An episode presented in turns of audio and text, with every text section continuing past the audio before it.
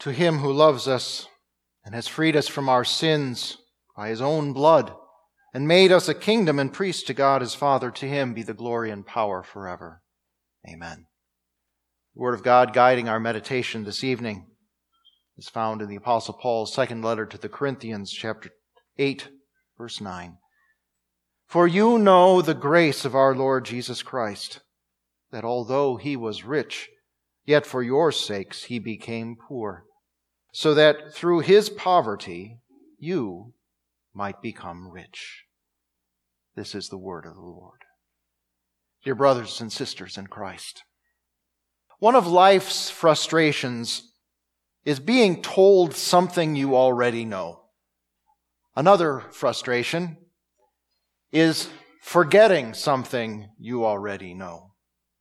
Those opposing frustrations are a challenge for our observance of Good Friday. Because those who have been Christians for some time already know what they are being told in the readings and sermons. And yet at the same time, we need to be reminded of these things that we too easily lose sight of or even forget. Paul recognizes that dynamic in the verse we just read. He begins by affirming what the Corinthians and we know. But then he goes on to tell it again anyway, because they and we need to remember and take hold of it over and over again. What is it we know? The grace of our Lord Jesus Christ. Paul's use of grace here still has the sense of undeserved favor that we're used to, but in this case, its, its root meaning, the word's root meaning comes out. Gift. The apostle is focusing us not so much on our Savior's attitude toward us in this case, as on the entirety and nature of what he did for us. It was no fair trade or payment for services rendered, not even a reward for being nice or good or lovable. It was instead entirely an unmerited, unearned, and extraordinary transfer of good from the Son of God to us sinners. A gift of immeasurable meaning and inestimable value, given not by some mere Galilean rabbi or Nazarene carpenter, but given by God's anointed one, the only begotten Son from eternity, the Lord Jesus Christ. And being God means that Christ had wealth beyond all imagining. His real estate holdings were not just properties, but planets. He controlled not just companies, but kingdoms. His treasure stores did not include just diamonds and gems, but the very sun and stars that gave them their sparkle. All the silver, gold, and platinum on earth were nothing in comparison to the precious metals adorning his throne room and all the elements of the universe were his to enjoy or transform into baubles, toys, or jewelry. There was no power greater than his. There was nothing that he did not or could not have because he was the Son of God. And yet, even with all that wealth, there was something that disturbed him in his heavenly existence. Humanity was no longer in fellowship with him. The perfection of the Trinity's creation had been destroyed by the sin of the very first people, and ever since, Adam's and Adam and Eve's children had only continued to add on to the enormity of their rebellion, sin after sin and offense after offense. Love had been replaced by hostility, holiness by corruption, freedom to choose what is good by slavery to evil. And since nothing unholy or wicked can exist in the presence of God.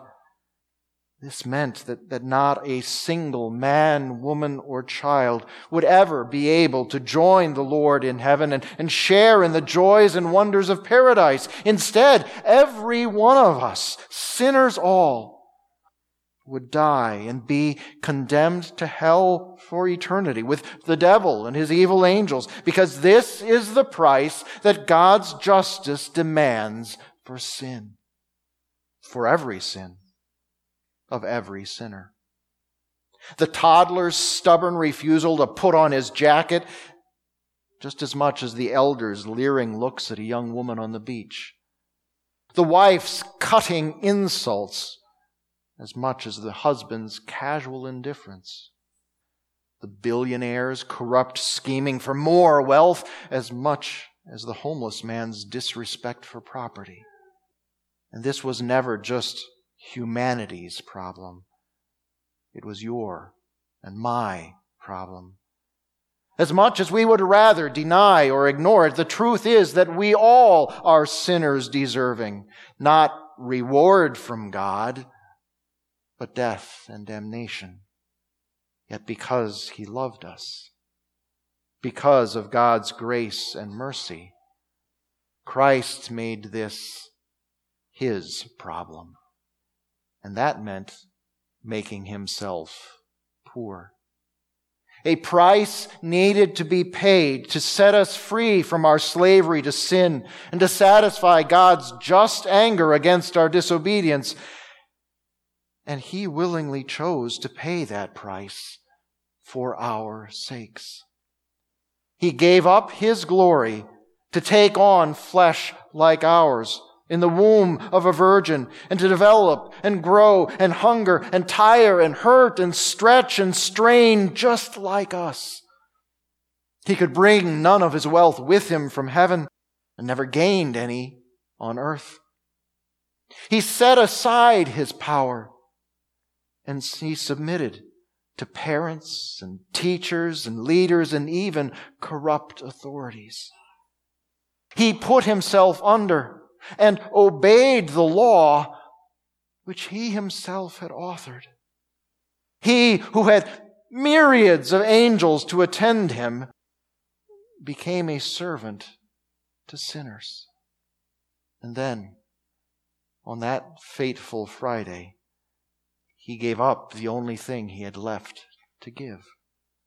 The previous evening, he had surrendered his freedom to a mob led by his traitorous disciple and surrendered his innocence to the kangaroo court that condemned him as a blasphemer for telling the truth that he was the Christ, the Son of God.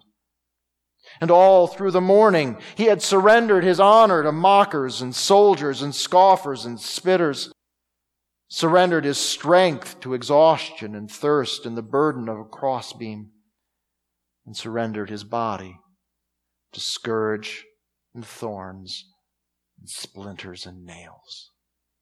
But that afternoon, he impoverished himself fully for our sakes and for our sins, for my impatience and your selfish anger, for your laziness and my failure to love, for our lies and for our betrayals for our faithlessness and for our denials, for our refusals to listen to His word and for our despising of His sacraments. For all the world's hating and thieving and murders and immoralities. He hung there on His cross with His body racked with pain, every muscle and bone aching the raw wounds on his back screaming out, his head pounding, his throat scratching, his heart racing, and his lungs straining. And having completed his work and offered his self-sacrifice as the Lamb of God, he emptied himself with a final breath. It is finished. He committed himself into his Father's hands and he gave up his life for our sakes and for our sins. This was the greatest transfer of wealth in the history of the world. Now, the first thing that his payment accomplished was the wiping out of our debt of sin. All of it for all the world. Everything that was ever owed for every offense against God was paid with the suffering and death of God's Son. Finished. The bill was canceled and the, the records burned. This means that we sinners now stand before our Creator sinless as we were meant to be. There is nothing to keep us from His presence and nothing to keep us from paradise. We paid nothing. We did nothing. Jesus did it all. Trust it. Forgiveness is yours. And if the wiping out of our debt were all that Christ's sacrifice of his incredible riches achieved for us, well, that would be more than enough to, to fix our lives and more than enough for us to thank and praise and serve and obey him forever and with everything that we are and have. But that was not all. And it, was not enough for our Lord. He wanted to give us even more far beyond what we might ever have asked or imagined. He didn't want to just get us out of debt through his poverty. He wanted to make us rich. Now don't start wondering where your millions are. We're not talking about money or stocks or bonds. We're talking about things much more valuable. The most important thing Christ added to our balance sheet was the transfer of his own perfect righteousness. He did not only take our sins on himself at the cross, he exchanged them for his holiness. We have a wealth of good works on our accounts that we never did. So now, when his Father looks at us, he does not see sinners or strangers. He sees his dear children, presenting his own son's obedience as their own. Yet even that is not the limit of the new riches that we have from our Lord.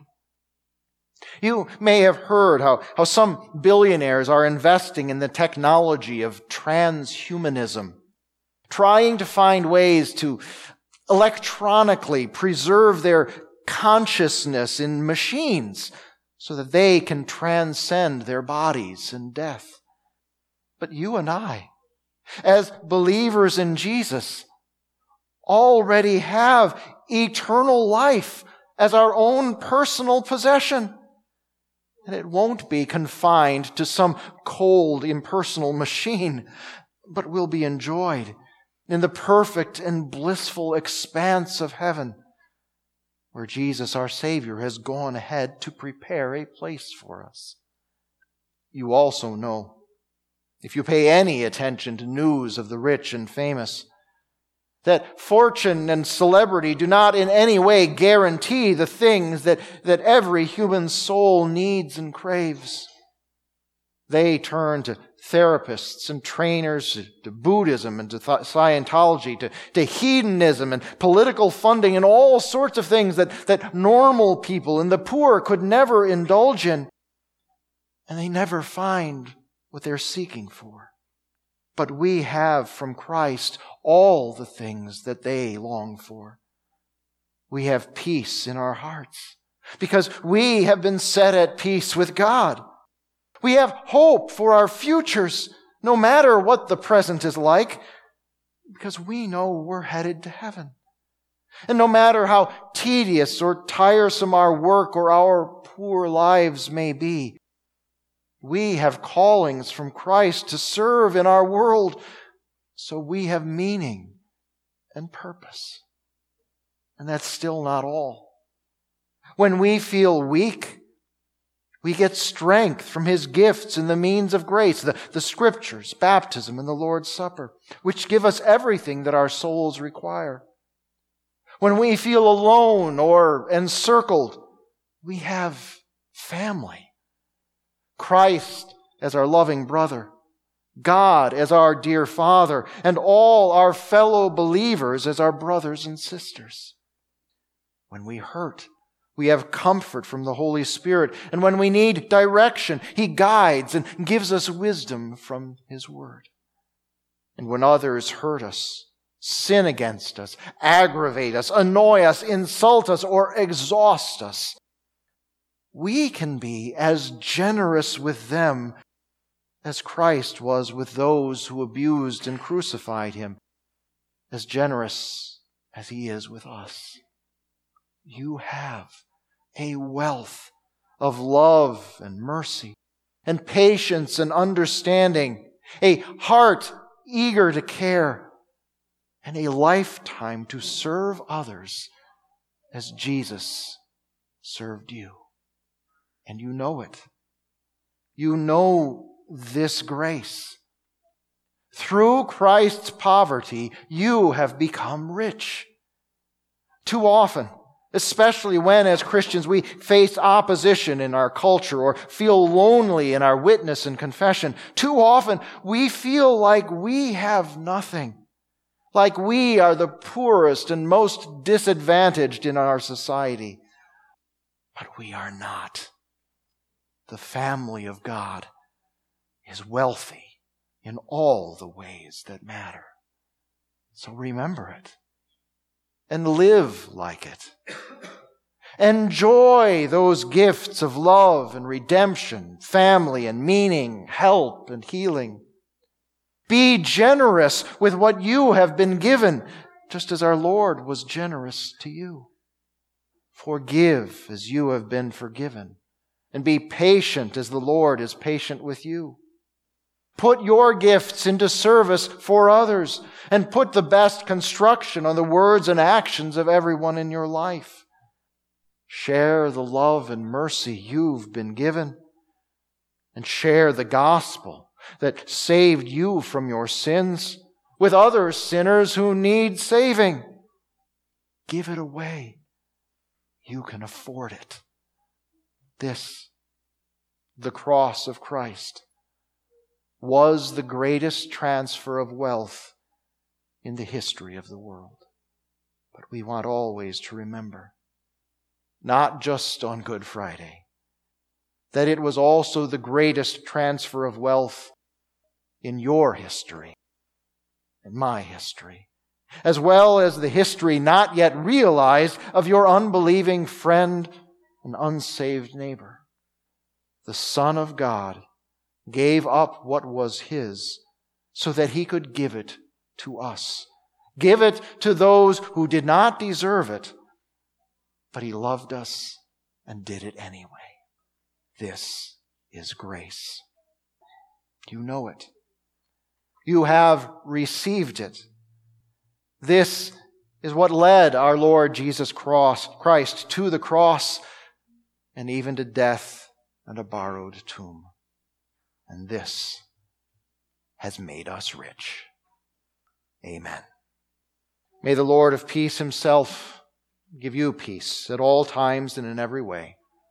The Lord be with you all. Amen.